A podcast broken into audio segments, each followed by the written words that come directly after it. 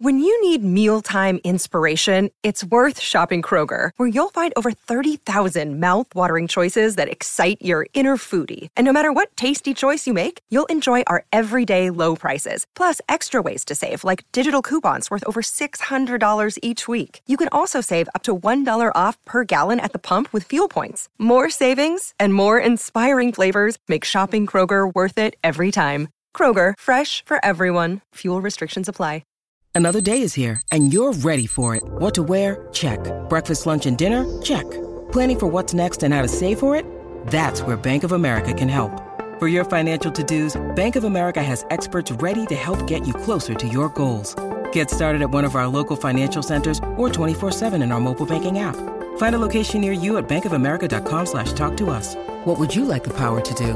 Mobile banking requires downloading the app and is only available for select devices. Message and data rates may apply. Bank of America N A, member F D I C. With threats to our nation waiting around every corner, adaptability is more important than ever. When conditions change without notice, quick strategic thinking is crucial. And with obstacles consistently impending, determination is essential in overcoming them. It's this willingness, decisiveness, and resilience that sets Marines apart. With our fighting spirit, we don't just fight battles, we win them. Marines are the constant our nation counts on to fight the unknown. And through adaptable problem solving, we do just that.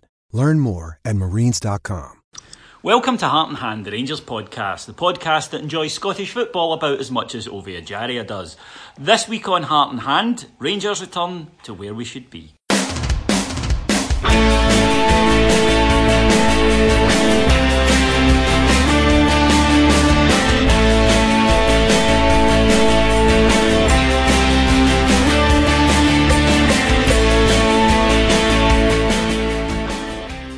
So welcome to Heart and Hand, the Rangers podcast. My name's David Edgar and I'm joined this week live and in living colour by none other than Mister James Forrest. No, not that one. Hello David, nice to be here and to see you in person. A, a rare treat for me. Yes, make the most of it, it won't happen a lot. And joining us by, from a remote location by the power of technology is none other than Mister Cameron James Bell. Uh, hello boys, hello. I've just uh, kind of realised that Um, since the two of you are together and I'm on the phone, this is a kind of Batman, Robin, Commissioner Gordon type scenario. Yeah, we yeah, were using like the old red phone from the bell jar. Do you know what I mean? Are we saying, um, are we saying now that uh, James has stepped up into the Robin now that the previous Robin has left? Well, he's no longer Catwoman. Let's put it like that. Yeah, um, I'll let I'll let you boys distinguish who's Batman and who's Robin. Gee, gee, Willockers. Um, yeah, I think that uh, yeah. that'll take a while, Cammy, to work out who's Batman. Okay, folks. Now, obviously, since we were last here on on the main Heart and Hand shows, uh, we didn't because we were playing on Thursday. We didn't uh, have a Heart and Hand extra last week, so since we talked to most of the audience, although you can always hear us on Patreon, folks, and you can buy an annual subscription now, so uh, just be aware. But uh, since we were last talking, we exited Europe with a one nil defeat in Vienna. Uh, a strange old game in the... I, I was very nervy, James, and Rangers and Vienna thought, I mean, we couldn't string two passes together for the majority of the match. Both, I think, were very nervous. I mean, they needed a point, we needed the win. Rangers, I think, intent was obviously, we went with four one, four one, was to keep it tight and try and nick the goal and get through that way. But in the end, uh, couldn't quite do it. Hit the bar, came close, but then we couldn't quite do it. And that led to a breakaway mistake from Rangers, a breakaway one nil, that was it. And we're out of Europe. And the overriding feeling for me was pride that we'd got as far as we did. But I think you can have two feelings at the same time. And while I was very proud and we've massively overachieved and I certainly wasn't angry, I was a wee bit disappointed because I felt we could do it. We, we could have beaten them and we could have gone through. I mean, the game itself wasn't one for the purists. No. Um, so from a neutral, if you're a neutral watching that game, you'd be thinking, but do you know, it was a, it was always going to come down to fine margins. And the finest of margins from our point of view was Goldson hitting the crossbar. That was our that was our best chance. And then Alan McGregor, who's been so, so good for us the whole European campaign. You know, we wouldn't be in this position if it wasn't yeah. for him. We'd, so have gone, we'd have gone out in Maribor. Ah, one hundred percent. one hundred percent. Yeah, he he was the reason why we got past them and got to where, where we were, because we always saw that as the, the tough tie. Mm-hmm. Um, and, you know, his his by kick's not, it's not great, and they pick it up and...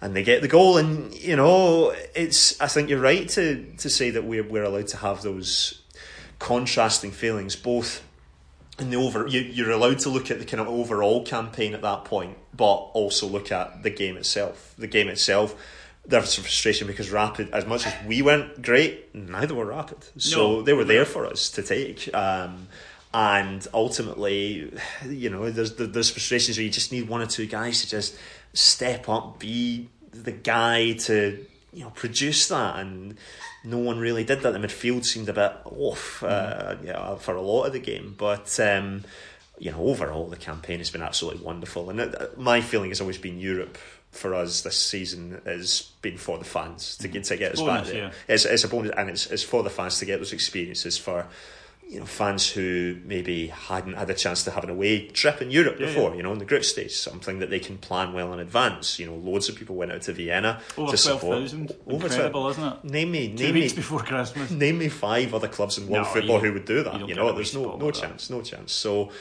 um, incredibly proud of the team to have got to where we've got to, and also we finished third in the group. You know, we were the, we were the bottom seeds, mm-hmm. and we finished third in that group, and the two teams who finished above us over the head-to-head record, we actually have a better head-to-head record as well. So, in a way, though, Cammy, that makes it a little bit more frustrating for me because, as James said, it wasn't the other night that we lost. It was one point from six against Spartak when we should absolutely, nobody to blame but ourselves. Well, maybe the linesman with that ridiculous offside against Alfie, but we absolutely should have taken a minimum of four from those two games. And I think maybe that's the frustration, because you think it's not, we went into a group and the teams were just much better than us, and fair enough, there was not a lot we could do. It's just, we were, you know, we could have done it, but we fell prey to that old Rangers thing of starting the group well, dipping in the middle, and then blowing it at the end.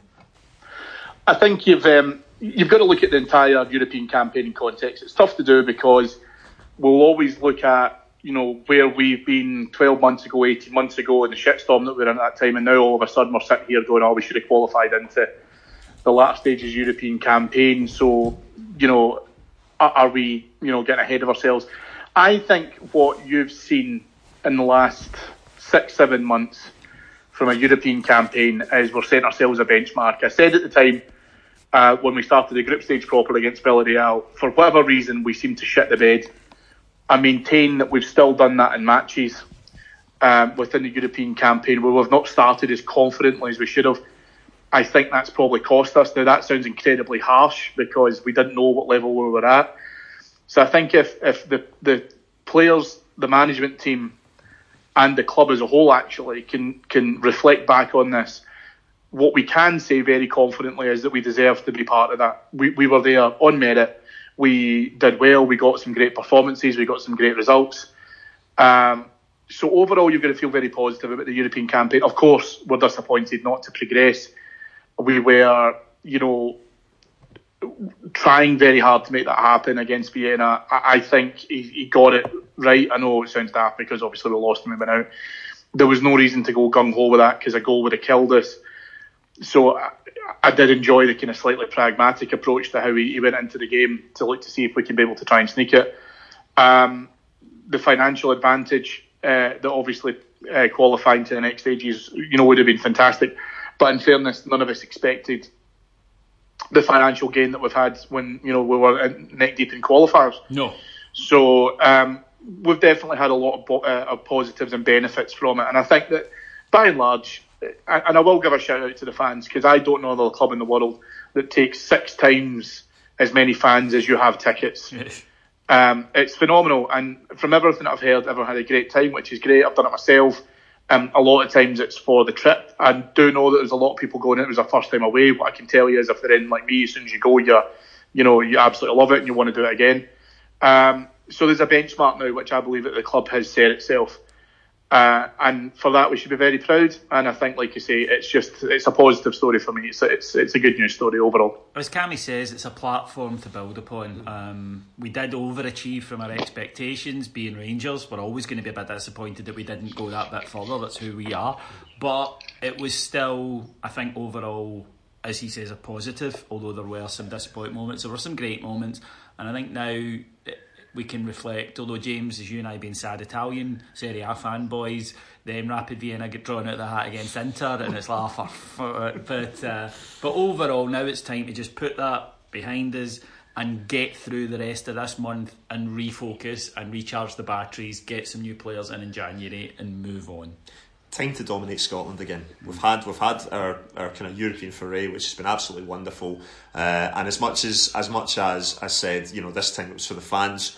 That's it. You know, going forward, we should aim to be at that level at the very, very least mm. uh, as well. So, you know, that that that's where we look to going forward in the future. But um, we've we've surpassed that. That was never in our minds as something we would we would look to have this season. So, you know, it's time. It's time to focus and, you know, start winning these games and start start producing performances again uh, in these in these domestic games, because we know how oppositions like to play against us.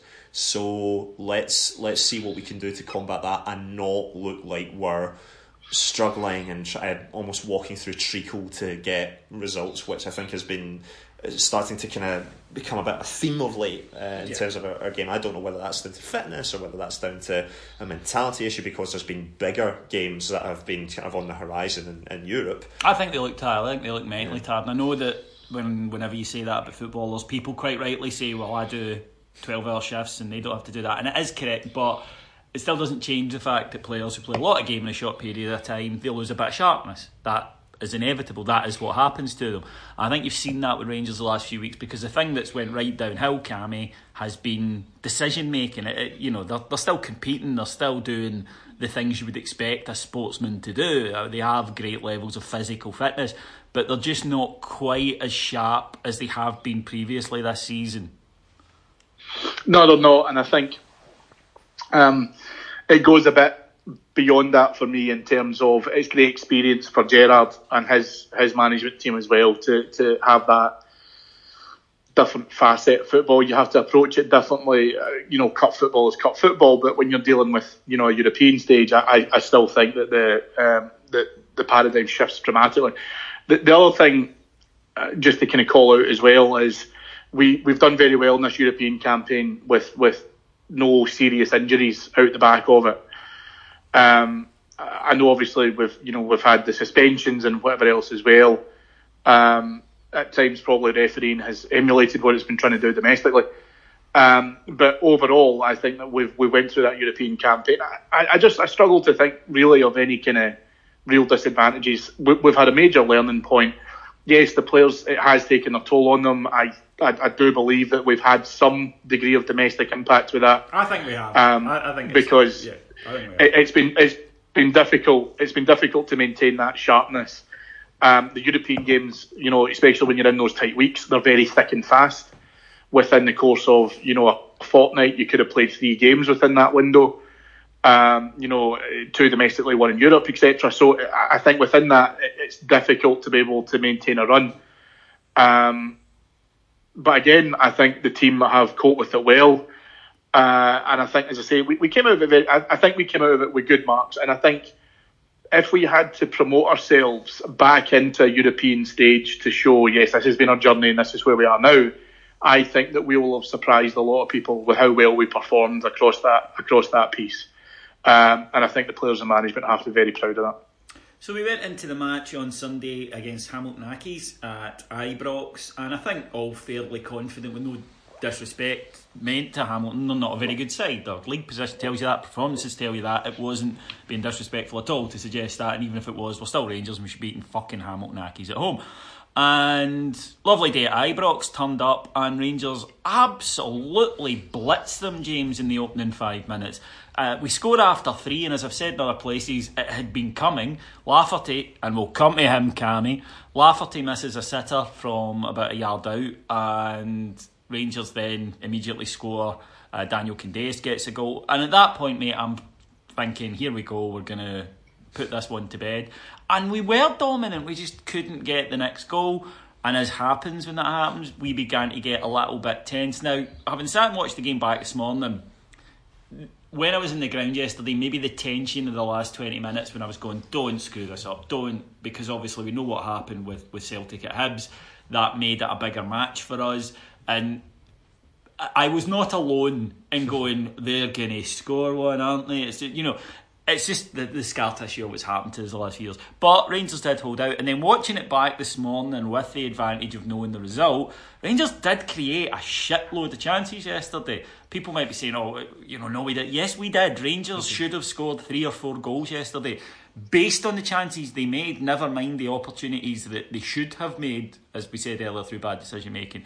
But given the tenseness of the league campaign at the moment, if you don't get that cushion, there is going to be nerves among the fans. It's natural. Yes, definitely. Um, it was an incredible start to the game, actually. You know, it was really, really good because we hadn't maybe seen that level of that press, that real press. I'm really going at it right from the start. And as you say, all round, and, and having that dynamic of the two fullbacks who are able to bomb on and can deliver good crosses and are attack minded. It gives you that extra dimension on the left hand side. Barisic is huge in that regard, isn't he? Massive, massive. Um, and also his relationship with Grezda, um, two ex teammates, um, you know, at, at Osijek beforehand. So they know each other's game, and you could see that Grezda actually benefits from having a left back like Barisic behind him yeah. to then be able to to play the way he likes to. And once he moved to the right, I don't think we saw the same the same level of creativity from him uh, at that point afterward. Uh, I I thought, you know, the, the chance that Lafferty missed, it's one of those, I mean, he he runs through on the goalkeeper in like the first minute, is able to get the ball off the goalkeeper. He did really well, yeah. Did really, really good to, to do that, but then just we couldn't quite get the... get the goal then, and then couldn't quite get the goal then, but then after three minutes, Daniel Candeias there with the with the opener. And you're right, I'm I'm at that point expecting it to be two or three nil after like twenty minutes, and I, we were. I, I thought by half time the game would be out of sight. Ah, for for sure, for sure. Second half, yeah. I mean, at, at the time, I was a bit like, we're not really, we're not really creating enough. But you look back on it, I actually we did because we were trying to. We were, there was a lot of crossing, but just couldn't quite get there in the yeah, end. Up, exactly. Right. Yeah. Cammy, uh, your boy. Now, watched it, I thought leaving the ground yesterday he'd had a nightmare, but watching it back, he did do things well at times. Uh, but overall, I still can't say that I thought he played well. He did some, some good things. He looks, I don't know, is he trying too hard? Is he shit out of confidence? I mean, w- what is it? Um, yeah, he's trying too hard and he's shit out of confidence. The, the, the, I'm good, me, aren't I? I mean, well, you know. I mean, that's that's what it is. I mean, that's why, you know, people listen to this podcast. Yeah. yeah.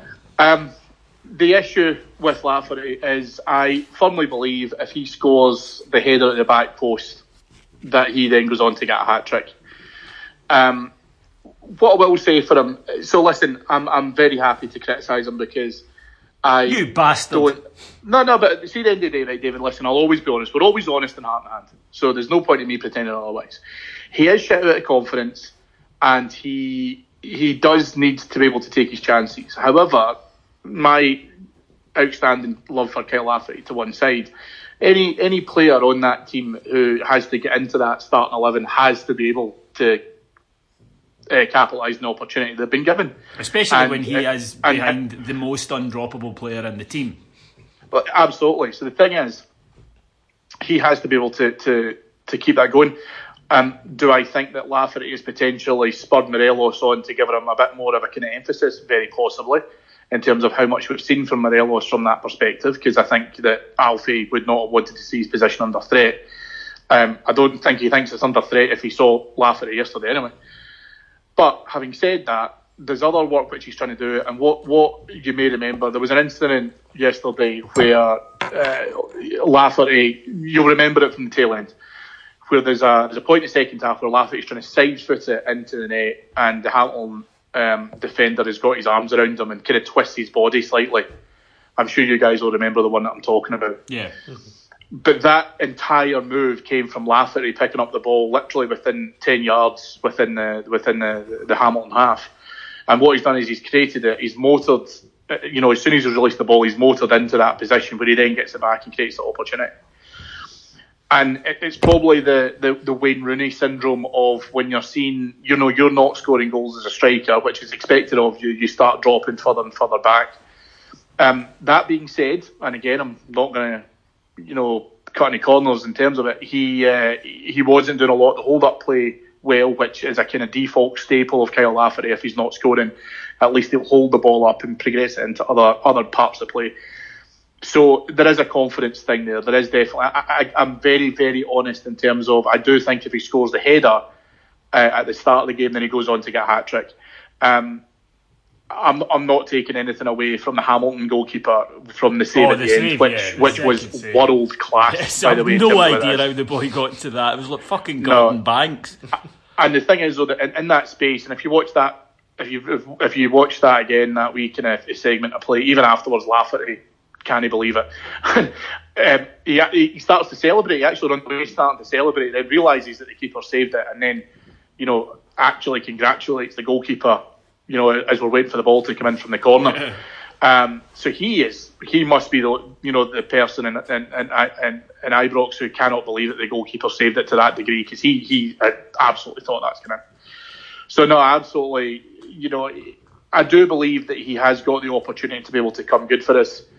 Um, we need to buy strikers in the January window. Um, if that puts Lafferty down the pecking order, then so be it. At the end of the day, we, we can't be that nervous with a one nil lead against Hamilton at home. I, I totally understand the tension in the stadium yesterday. You know, I was exactly I, I the same mean, it, when I was it, it gripped everybody. I mean, James, we, we were all sitting, and it is, it's not, it wasn't because anyone was seeing in the game, because if you look at it, Hamilton make one half chance, McGregor deals with easily, that's it, that's all they come up with. It's just given the amount of kicks in the balls that we've received recently that you're always thinking, we know what happens here, we know this. Th- this is, There's a fatal. Yeah, this is this is the syndrome though of this, the, you know, the, the, the key second goal. And bizarre as it sounds, uh, you know, the, the, the Celtic result just put, I think, further pressure on us to be able to try and, and get that result. And I think, as you say, it's the it, it's the slapping the balls, then the kicking the balls, where you, you're expected to win and you want to win even more because Celtic have dropped points. So there's that additional pressure put onto you as well. So looking back in it, knowing what the result is, you're looking back going, Jesus, no idea why I was so nervous. When you're watching it, you're absolutely shitting bricks because, mm. again, you just don't want to fail to capitalise on that opportunity. So, James, I was impressed the last two matches with Ross McCrorie, and I know there's a wee bit of blame attached to him for the goal in Vienna, but I, I still think overall he was excellent. And what I like about him is when he patrols that area, he wins the ball and he immediately gives it, but he gives it forward all the time. He's always looking to nip in, win the ball and give it forward. And there's a dynamism about him that I don't think we get from maybe some of our other midfielders. Yeah, he's he's a player who knows what his role is and is very comfortable in that role. You know, win the ball back from the opposition. First thought, who can I give it to that's going to advance the ball further? Because that's not my game, but I know guys who can do that. Mm-hmm. So let me see who's there. And he's got, you know, one once or twice there was a couple of stray passes uh, in there when he was trying to, to play it forward. It just went a bit ski whiff. But other than that, I thought, you know, he had a very, very good game. And he's he's very natural for that role, mm-hmm. for that holding midfield role. Probably the most natural actually in the in the squad. Thinking about it, you look at other guys that have played there over the course of the season. Koulibaly, maybe not quite at the level that we were maybe thought initially that we saw. He's he's kind of dipped away. Rossiter, um, I don't think we can necessarily at the moment rely on him purely from a fitness point of view. Ryan Jack, maybe his game is slightly different from that. So, you know, I, I, I certainly would like to see if we're going to play with a holder in a team for whatever game we feel is necessary for that. I think Ross McCrorie would be, for me, the first choice for that for that role.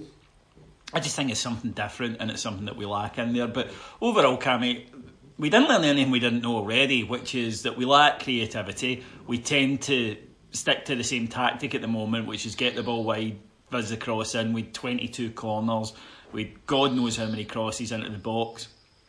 And we know we need to get to January by hook or by crook in a half-decent position and then add a couple of players into that midfield area who can give us that wee bit extra, that shot from distance, that pass, that little bit of inspiration that maybe a Graham Dorans could have done but unfortunately can't. And we need someone who can come in and do things a little bit different in there. Yeah, it sounds slightly contradictory if you're saying we lack creativity, but we put in, I think, just over two thousand corners. Mm. Um, the issue the issue is it's, it's adaptation. for me. That that would probably be the terminology I would use. And if we can get a midfielder who can provide something different to just being able to go down the flanks, and if there's no crosses, you know, or, or, you know, crosses not being converted, because there's plenty of them coming in. Again, it's another point in Lafferty, which I probably should have touched on, that for someone with his frame, how terrible he is in the air at times. That being said, obviously I had two headers which should have been goals. Yeah, those um, were bad headers. Which, yeah, no, absolutely. First one's a bad header, second one's an excellent header, which was, you know, met by a phenomenal save. I think it's a phenomenal save, but I think he mistimes the jump. I think if you look at it, he's coming down when the ball arrives, whereas if he'd timed the jump right, he'd have got over it, headed it down, and it would have been a goal. But anyway, I'm, I'm maybe being harsh. Yeah, no, no, sorry, I, right. I know you just, you just hate Kyle Lafferty. I'm right. Um, um, but the point is that, you know, if we can have someone who can mix up in terms of a shot from distance, being able to try and play it through the middle of the park. So, again, when we've seen it before, if teams start to, to kind of condense, like Dundee did, for example, then what we're looking to be able to try and do is mix and match it slightly. But we do need someone who can strike balls from twenty-five to thirty yards out. Um, because, see, at the very least, even if Morelos is playing or we've got someone else who's quite nippy, what we can then do is if a keeper has to force a save, they can get the mop up. And I think that that's something which we need to be able to try and look at. And, and I'll be looking towards that in the in the transfer window. For me, the, the, the priority is a striker. Absolutely, one hundred ten percent a striker. Um, but coming back to the McCrorie thing just very, very quickly, what's interesting, and, and you've kind of hit the nail on the head there as well, is we've got a number of different tools in that midfield box, to coin a really wanky management term, where we should be able to mix and match style, quality, current performance, you know, confidence levels based on the opposition and based on what we know each individual player can be able to try and give to us.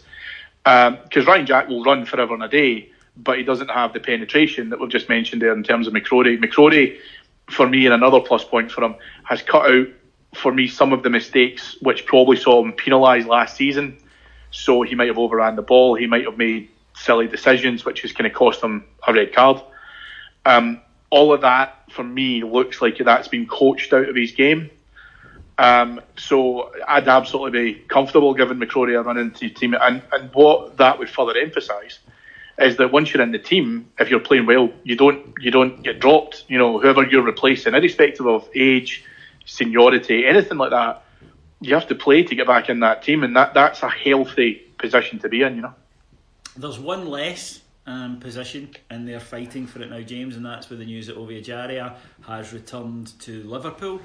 Sounds as though it was his own request, um, and obviously the club's then uh, chatted to him. Stephen Gerrard today said, does he understand it? Yes. Is he happy with it? No, because he thought Ovie Ejaria had a great opportunity here to play at a big club in front of fifty-one thousand people, but if he's not happy, doesn't want him about the place. Uh, now, you don't know what's going on in somebody's personal life, so I don't think it's fair. He said, the, the manager said it's one hundred percent football reasons.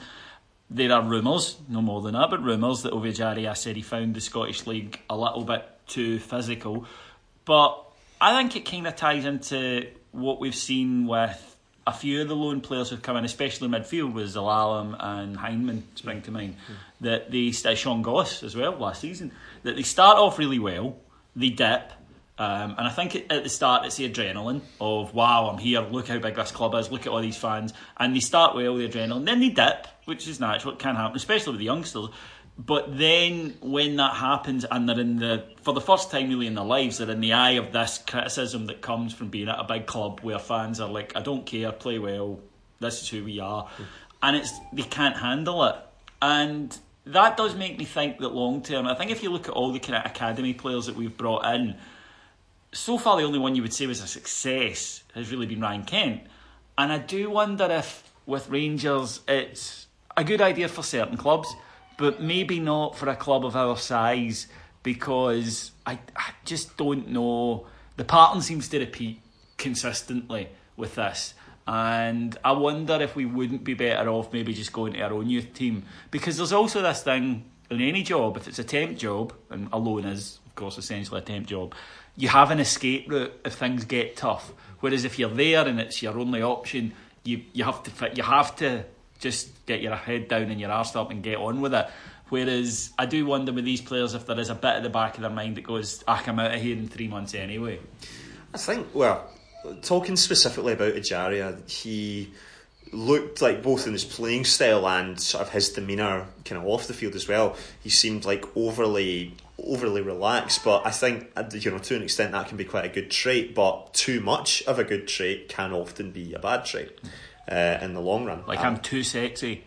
And you know it. Mm. Um, but, you know, with, with Ejaria, I, I think once he started getting criticism, and he didn't maybe didn't quite expect it, because I think there's some fans, the way that he plays, it's new to him. Fans, he hasn't gone through this before. There's some Rangers fans that just won't take to a guy who no. plays the way that he plays. That kind of now, for some style. Aye, for some for some clubs that style can absolutely work. I don't think it really works for Rangers, particularly in that role, particularly in the, the kind of mode that we are in just now.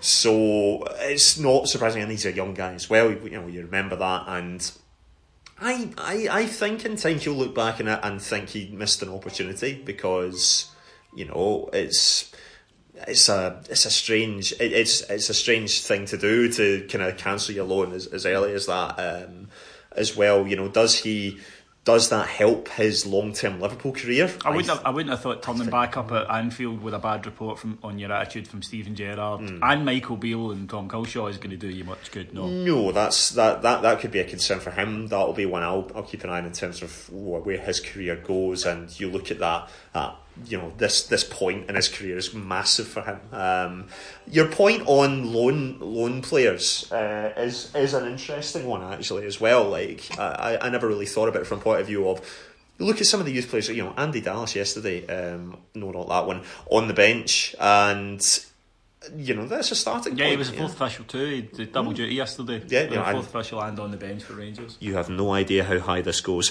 Um, but I'm I'm impressed with the fact that, you know, we're, we're starting to bleed through guys, and I get the feeling that Stephen Gerrard is the kind of manager who wants to try and bring through some of these guys in as well. So maybe maybe we are getting to a point where yeah we should do, and rather than, you know, Ovie Ejaria played more games for Rangers than he has played at any other club combined in his in his career. Those are those the kind of players that we should be bringing on loan? I'm not sure. Ryan Kent makes a bit more sense because he had a full season at Barnsley where he was one of their one of their top performers. Has had experience of playing abroad in Freiburg, um, which maybe didn't go as well, which also is quite important for for that for someone's development in their career. So to then come to Rangers from there and to be performing the way he is, actually, there's maybe not as much of a surprise there as well. So.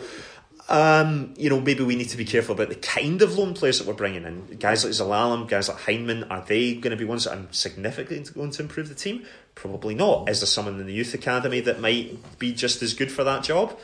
Maybe not, but it's a, probably a better risk to take, I would suggest, because the reward is much higher for us in the long run. Yeah. Cammy, your thoughts? I think it's it's difficult for these for these young players to be able to come in. James is right in terms of, you know, you could have a a, a, a mix of experience from one player to the other if you've had the opportunity to play abroad.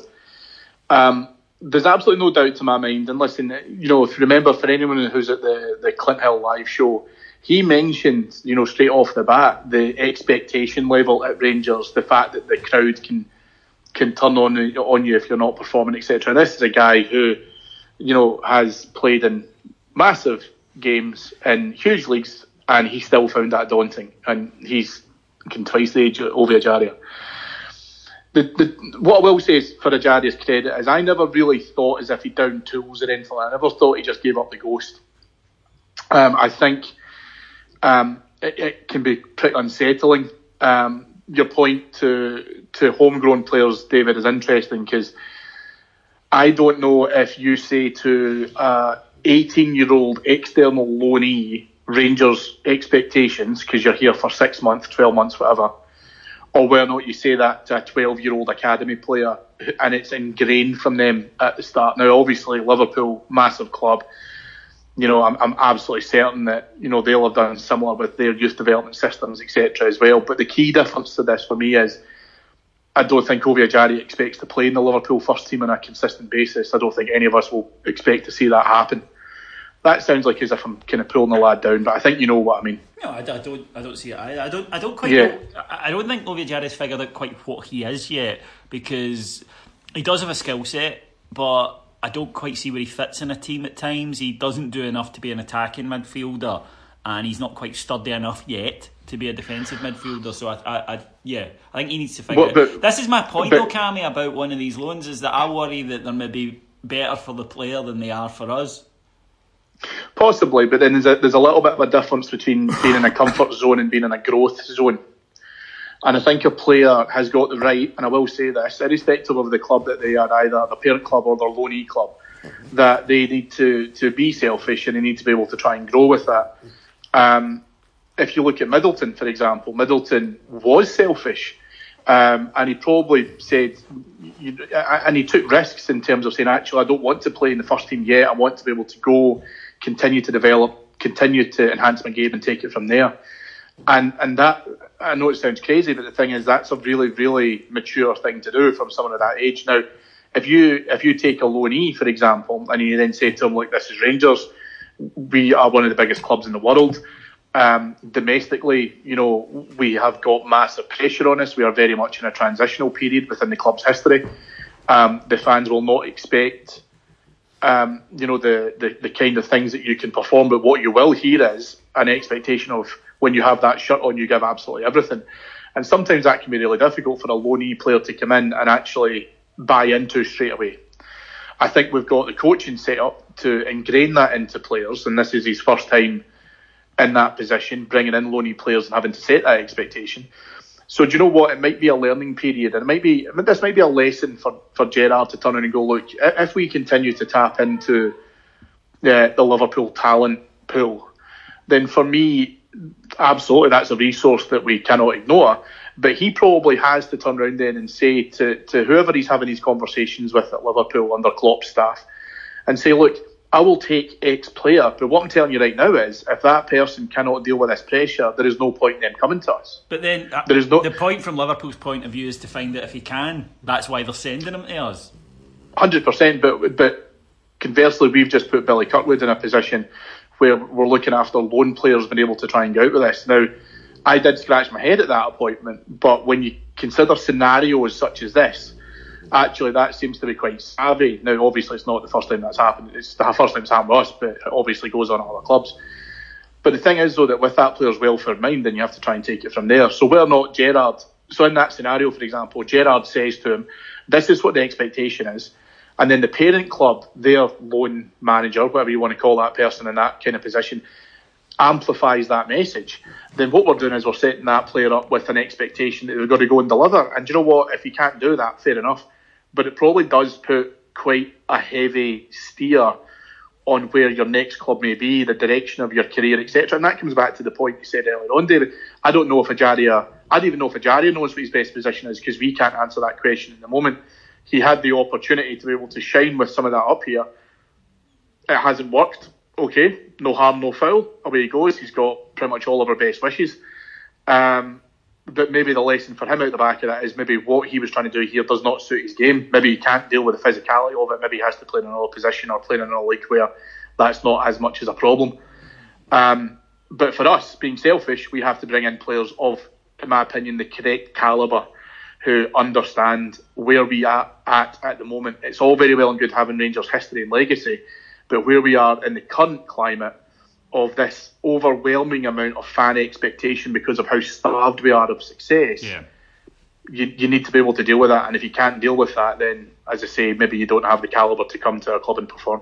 Mm, wouldn't disagree with that. Now, we head off to Easter Road this week for what's going to be a very difficult fixture because regardless of form, I think we all know that Hibs will turn up against us and give it everything they have. They haven't been playing well, but they picked up two decent wins uh, over the last couple of weeks, including probably their best performance, and no probably about it, their best performance this season when they defeated Celtic two nil at the weekend there. And, and were well worthy from what I saw of it, James. I mean, they, they deserved it, got a goal early, exploited Celtic's weaknesses on the, the flanks and got a good result. One of the things about Hibs is that, at least you know, yes, they're going to come out and play us like it's a cup final, but they do it against Celtic too. There's a lot of teams in the S P F L that don't quite do that. Uh, they don't manage to... to give the same against Celtic as they gave against us, and Hibs do, so we need to go there and be aware that they're going to be flying at the traps, they're going to be very confident and they're going to come at us.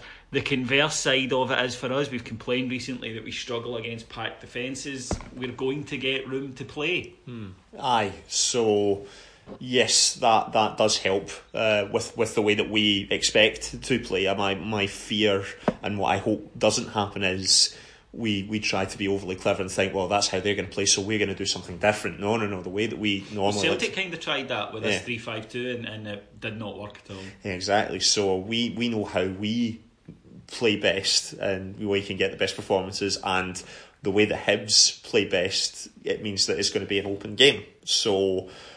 It, it's a game for me that will come down to the to, to the two defences, and I think our defence now is a lot more settled. As I say, if we played that same back five that what we did on Sunday, uh, I'll be very happy. I, I think I think that's the back five you want to have going into that. I'd even say Ross McCrorie in there as well would probably be a very very fair shout. Um, so yeah, I think I think it stands us in good stead. We we need to have, you know, having Morelos back in there is going to be massive. But for that, us. That for me would be the only change. Yeah. I'd, I'd bring Morelos in for Lafferty, and that would be it for me.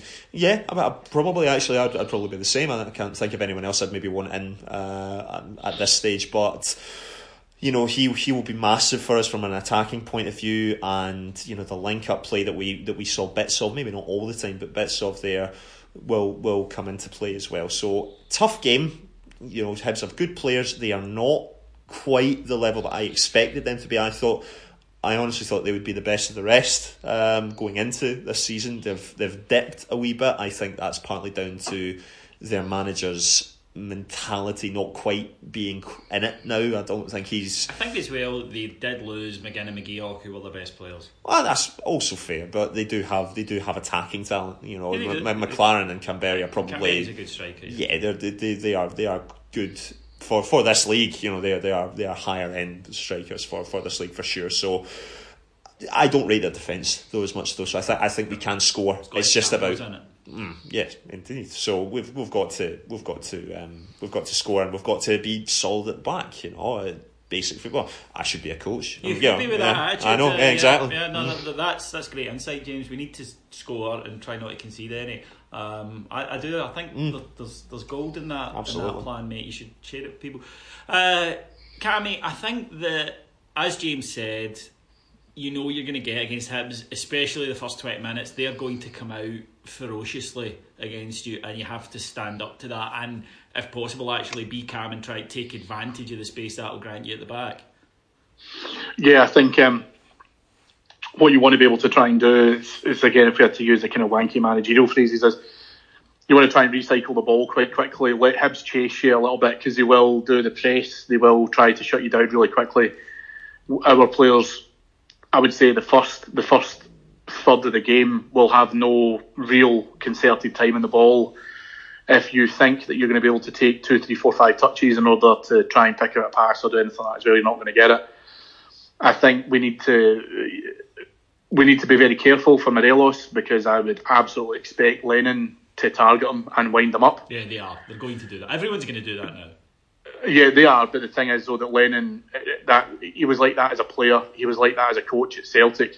He knew how to be able to get into the heads of opposition players, um, and he utilised his players in the best possible way to be able to try and make that happen. So I would expect him to get one early doors. Um, I think, I mean, I, I watched part of the game and watched the highlights yesterday. Um, I think for me, I mean, Celtic caused a lot of their own downfall, if I'm perfectly honest, because I think that defensively they were absolutely atrocious.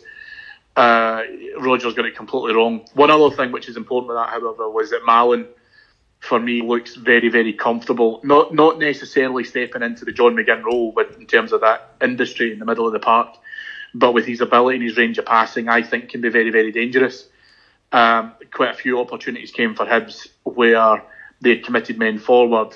Malin receives the ball and then he's able to ping over a ball onto to you know a winger who's who's making space. So.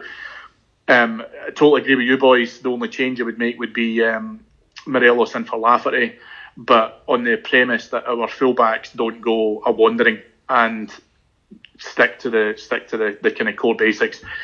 Let them use a lot of their energy. Let them wind it down slightly. I have got zero doubt he will absolutely be motivated to get the Old Firm scalp. If he can do that in a double header, uh, he'll be absolutely over the moon with that. Um, So what we need to be able to do, we need to take our chances. We won't have anyone near the level of ammunition that we had against Hamilton at home. So we need to come into that with a, you know, a proper mindset of as soon as you get an opportunity, you've got to finish it. Mm. Uh, and as I say, I think, I mean, I think we can take the three points. I really do. Um, I don't think Hibs are by any way the finished article. Um, but I, again, like you say, they will be dangerous, and he will absolutely be motivated for it. I'm going to go for Rangers two one. James? Um, I'm going to go for Rangers three two. Oh, sounds an exciting game. Cameron? Um, to be different, I'll say three one with Hibs to lead up until the seventieth minute, Lafferty to come on in and score a hat-trick. I think we all agree that we don't want Hibs to have a red card, though, because we're not very good at that. So, you know, but if, if Hibs get a red card, could Rangers immediately just take, have one of the players walk over and punch Lennon and take the red card for that? Could, could Lennon be sent off, though? Probably Would will be. be. Let's yeah, probably be will be, actually, at yes, some point. Yes, yes, that, that is going to happen. Um, okay, then, folks, that's um, pretty much it for us this week here on Heart and Hand. We will be back on Thursday with Heart and Hand Extra. Now, there's no longer the European games, unfortunately.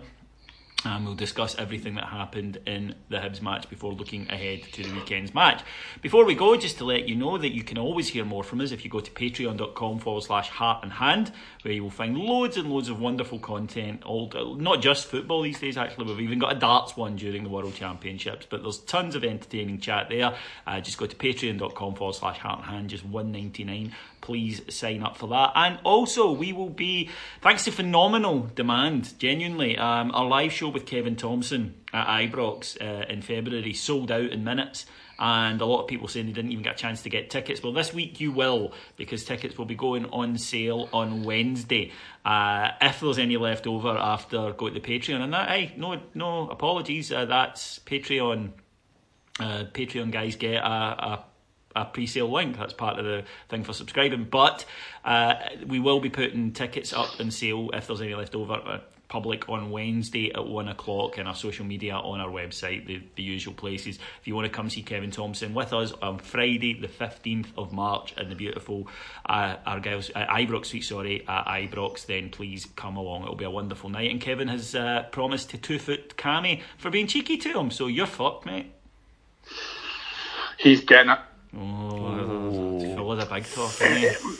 Now, just before we go, we've just got time for our Total Hearts and Award, and that's when we go round the world of, well, football, but sport, anything really in general, to see who's made uh, the biggest dick of themselves and said or done something that's so stupid that it could have issued from the mind and mouth of the former Wales striker John Hartson. James, mm. the floor is yours. Normally we like to give this award to a person. Um, however, I'm going to be slightly different mm. this week. I'm going to give it to a programme. And the programme, specifically, is Sports Scene. Okay. Now, Sports Scene, uh, in, at the moment, it's just a terrible, terrible programme. And I, I, I tend to avoid it. However, I wasn't able to avoid this absolute fuck-up that Sports Scene did. When they showed the highlights of our game afterwards... Uh, they have the wee stats in the in the bottom corner um, to kind of say what happened in the game kind of overall. Yeah, like corners, yellow cards, that kind of thing. Exactly, exactly. So whilst um, the interesting Stephen Thompson and the uh, bleep Michael Stewart mm. were were talking their nonsense, it was they had the stats up for the Rangers Hamilton game. Now, when we were at the game, I was fairly convinced it was one nil to Rangers. It was, yes. Yeah. Well, apparently it wasn't, because according to Sports Scene, it was a nil nil draw. Right, okay. They're now not counting goals for Rangers. Uh, pretty much, it seems like that, yeah. I, I felt we dominated possession in the game. I don't think Hamilton had. Apparently, we only had fifty-two percent mm, of the ball. No, it was in the sixties. Yeah, mm, at least, mm. I think. Um, I think it was around about sixty-three. Yes. Uh, we counted about, genuinely, about twenty corners. twenty-two. Uh, my eyes are deceiving me, because apparently we only had four. Now that, how do you... I mean, surely somebody goes, no, wait a minute, I, I've just watched this game. They had a corner every twenty seconds. There's no way that that's accurate. But it's just, it's, it's B B C Scotland, it's, yeah. it's shoddy, and they the, don't care. The the pièce de résistance with this, right? Bookings. Now, I can't remember how many bookings happened in the game, but with bookings they tell you which players got booked, which is quite interesting. I was like, all right, okay. For Hamilton, they had one player booked who was Willock. I didn't know Willock played for Hamilton. He doesn't play for Hamilton, no. No, no, no, no. That's not the best one, though. For Rangers, we had one player booked. Gallagher. No, no. Gallagher with a G. I'm I'm quite surprised that we would have... No, uh, we wouldn't have a Gallagher with a G. No, no. Um, so... Yeah, mm. they are. It's it's a shoddy, shambolic programme, and uh, yeah, it doesn't surprise me. Cameron? I think... Um...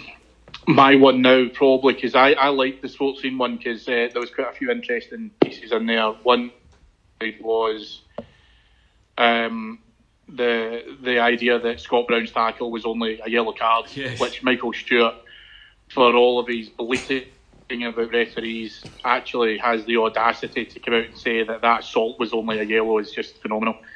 Um, for me, I think the Hearts are now, and I think it's going to be this way until, you know, the... And the inevitable happens, but it's going to be Jose Mourinho. I just, he is losing it big style. He came out after uh, getting pumped by Liverpool to state that Liverpool were better and faster and stronger, which I'm sure is every word that Man United fans want to be able to hear. Um, Jose's, I know you guys obviously do the, the, the Seagull show on the Patreon site, but Jose, Jose's done, he's finished, he's absolutely...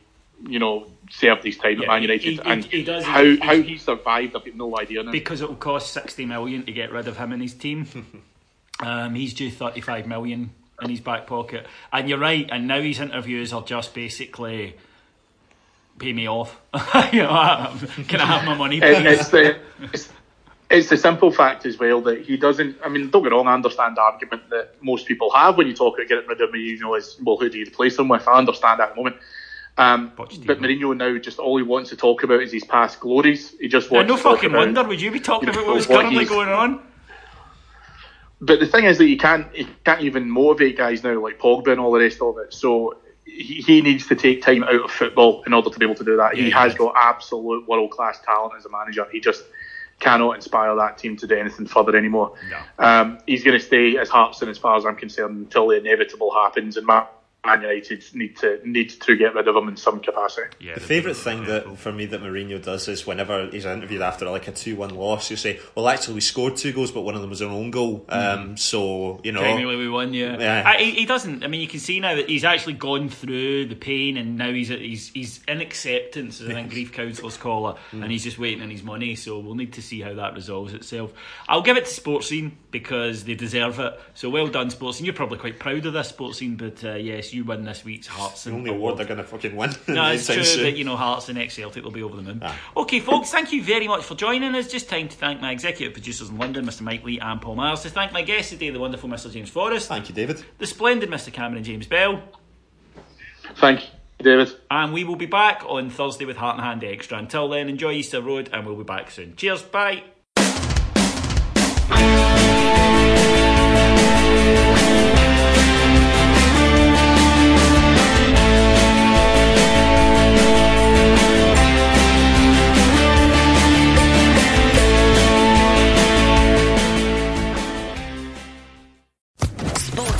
Podcast Network.